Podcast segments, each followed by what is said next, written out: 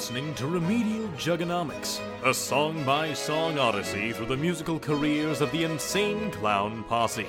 Because even if you don't agree with their grease paint, we can all agree with their anti bigotry stance. Hey guys, you are listening to episode 11 of Remedial Jugonomics. Good to have you here, or good to have you back, or good to have you immediately after you've listened to 10 episodes previously because you have like a long road trip or something and you're just going crazy hard in the paint about this show.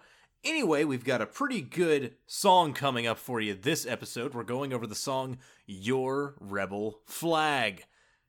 Whose, I wonder? Well, it's it's yours, I guess.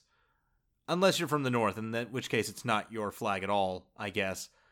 I don't really want to claim it myself, but we'll get into that in a minute. As I started doing last episode, instead of getting bogged down in the problematic problems, I'm going to go ahead and just tell you what is all contained within this song right up front so you know what kind of content warnings you're going to get for this particular song of your rebel flag. All right. The following song contains elements problematic to both individuals and society as a whole. These Super Double Plus ungood elements are not at all endorsed by Remedial Jugonomics, and you shouldn't endorse them either.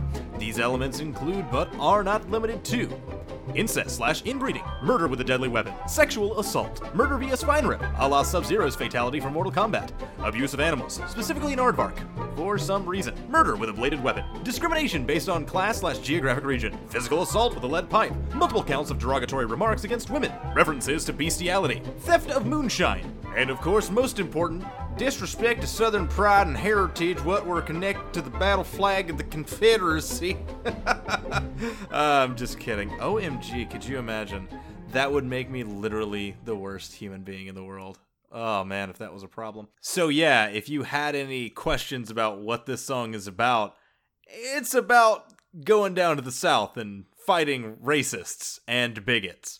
If you remember the song Redneck Ho, it's a lot like that, except not involving hoes all that much. There are a few incidences, as I said, there are some derogatory remarks and a few hints of sexual assault, and for that I do apologize. However, the brunt and the main thrust of the song is about getting on a bus, going down south, and just starting some mess with a whole bunch of racists.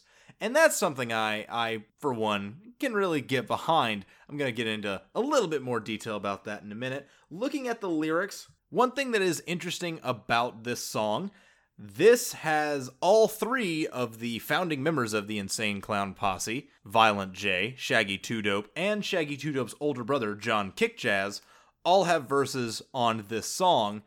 My favorite actually is Shaggy Two Dope's verse. It's the final one but I think it kind of has the the better message at the end of the day. To quote his verse, again, I do a little bit of censoring, you know, for the children. Cause you tried burning down my cross. That's that ready racist hick named Hoss. You sleep in the barn and you have Congress with your horse. Brick to the head, put you back on course. Yeah, but you know I chill. Cause if I don't flex on you, the others will. Folks in the South won't have it. They put a round in your racist face quick. The cool in the South team up with the North and blow that bigot off his effing horse. Which I I like that sentiment because it gives uh, the South the the knowledge that not everyone in the South who was born and raised here is a racist and agrees with those ideas. In fact, people in the South who are cool people in general do not have any patience for it, which is a true sentiment, and I very much enjoy it. Most of the other verses are very much along the same lines, threatening a lot more independent violence towards people of the South, with such imaginative names as Wilbur, who's going to get his neck cut, Hoss, who's going to get his back broke, Goober, whose face will get stabbed, Jed, whose throat will get slit, and uh, then it just repeats, actually. Wilbur, Hoss, and Goober again there's no Jed, but there is a Thelma Lou, and I'm I don't want to say what will happen with Thelma Lou because it doesn't seem like a fun thing that Thelma Lou would be into. I made it a bummer. I'm sorry. The beat of this song is interesting. I like it. it once again goes back to Guts on the Ceiling had a very like 16 bit kind of beat to it. It reminded me of a video game. This one absolutely still reminds me of a video game. More particularly, it reminds me of Jurassic Park for the Sega Genesis, which is the superior version of Jurassic Park. Most specifically, the power plant level. I'm going to go and pipe in a little bit of that so you can decide if I'm making perfect sense or if I'm just a crazy bones. So, here's the beat to Your Rebel Flag.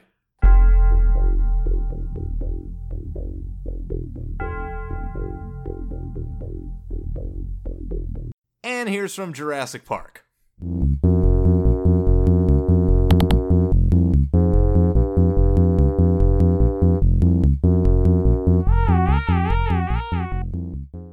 I think I'm right. In fact, I think I'm an American hero for mentioning that. I'm very brave.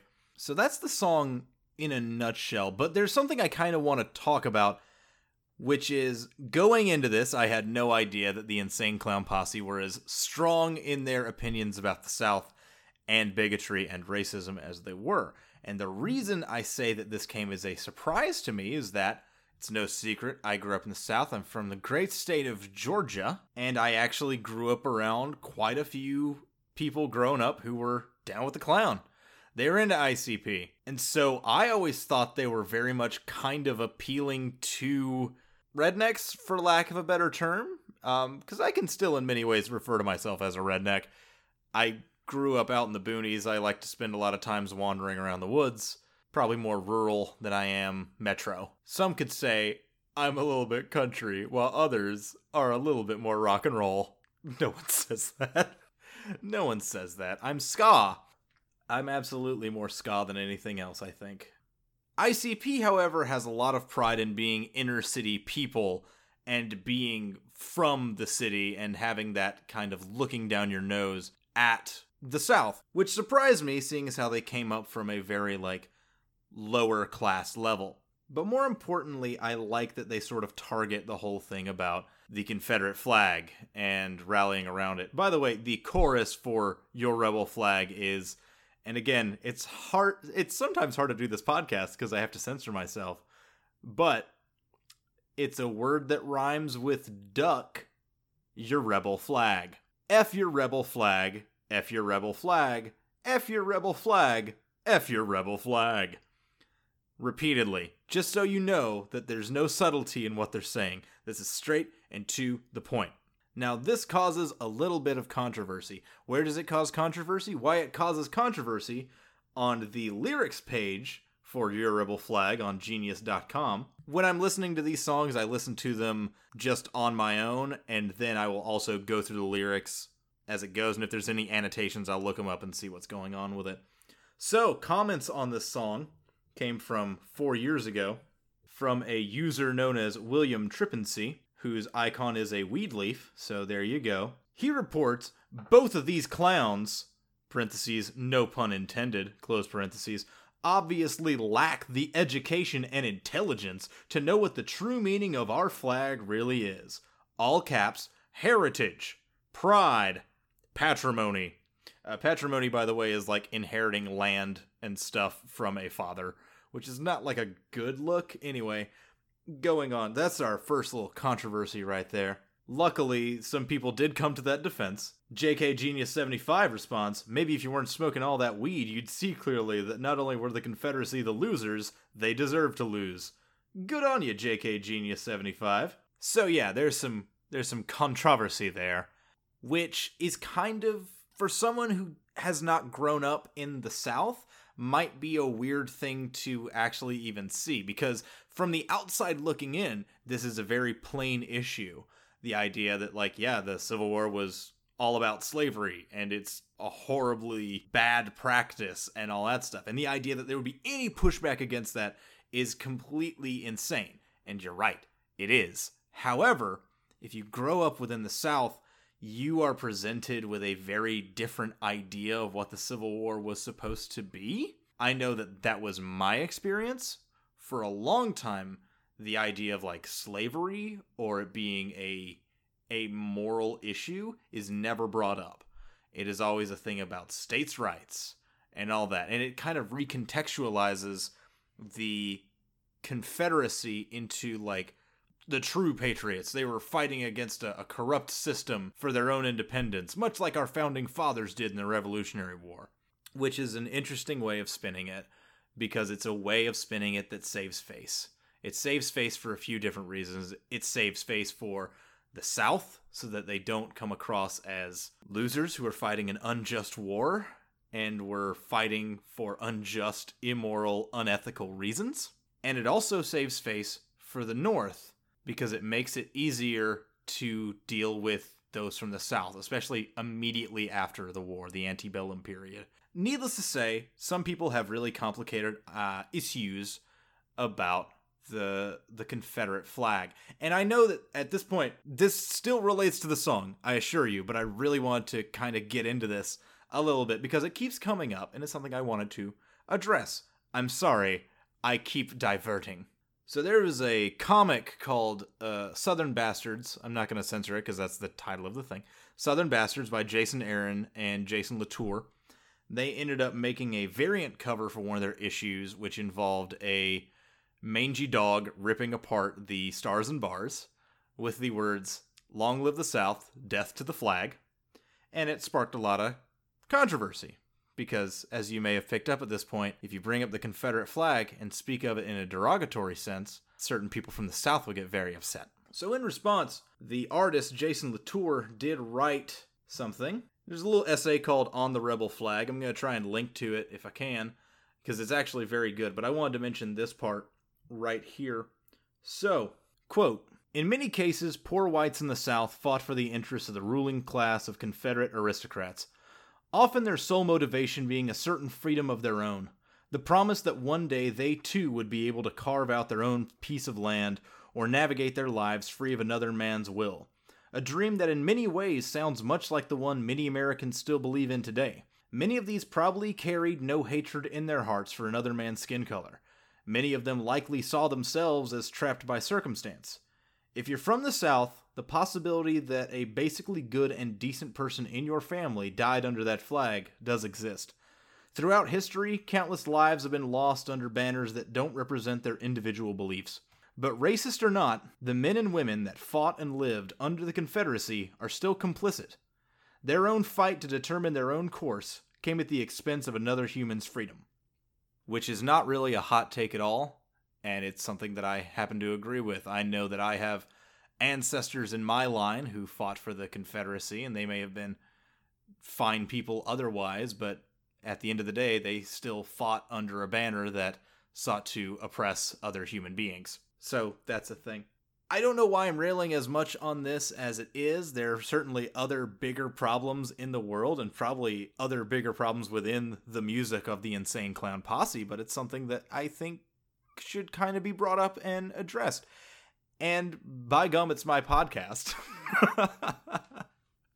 if it's something that I think is kind of an issue that is relevant to it, and I think that me talking about these thoughts and kind of processing these feelings towards the flag and Southern pride and Southern heritage and what a toxic thing that is, is actually rather in keeping with the Insane Clown Posse's approach towards the South and being that people who are cool and from the South would not stand for this. It's only those bad apples, those those bad examples that are making everything bad. To quote again from Jason Latour's article, and this is something that I personally agree with, quote, I refuse to believe that Southern pride stems from the pain we've inflicted on others. Southern pride comes from what we've built together, in our music and art and innovation, in the people who honor us by taking our culture out into the world and celebrating it. It comes from people seeking us out and flocking here to experience all that we know and love. We're all neighbors, we're all Southerners, this is our culture, and it means what we choose it to mean. So, yes, I will say it Southern pride is good collard greens. Okay, tangent over. My weird soapbox tangent that I feel a lot better about than the last big soapbox I took, which was about a mass shooting. This is me being more passionate about Southern pride and what that should actually mean. But yes, uh, death to the flag, long live the South. Moving on, we should probably rank this song. oh, that was a weird detour, huh? And yet, here we are. All right, so rankings for Your Rebel Flag. By the way, I did enjoy this song. I enjoyed this song. It really was not all in on misogyny like Redneck Ho was. It was really just on that righteous indignation towards bigotry, which is something, again, we can all get behind. So, where is your Rebel Flag going on the list? Well, I already know that it's better than Redneck Ho, so it's going above that. And as I've mentioned in the past, I was way too strong on the intro track, even though it really isn't a whole lot. It's just decent. But it's not better than Psychopathic, though. Psychopathic is a lot more fun and it's kind of breezier. Your Rebel Flag does have something to say, but it also says it very, very bluntly and repetitively, and it doesn't really innovate too much. Like I said, there's a lot of redneck ho in there. So, the new number five, in between Psychopathic and the intro track to Carnival of Carnage, Your Rebel Flag. All right, well, with that out of the way, we've only got two more tracks left to Carnival of Carnage, guys.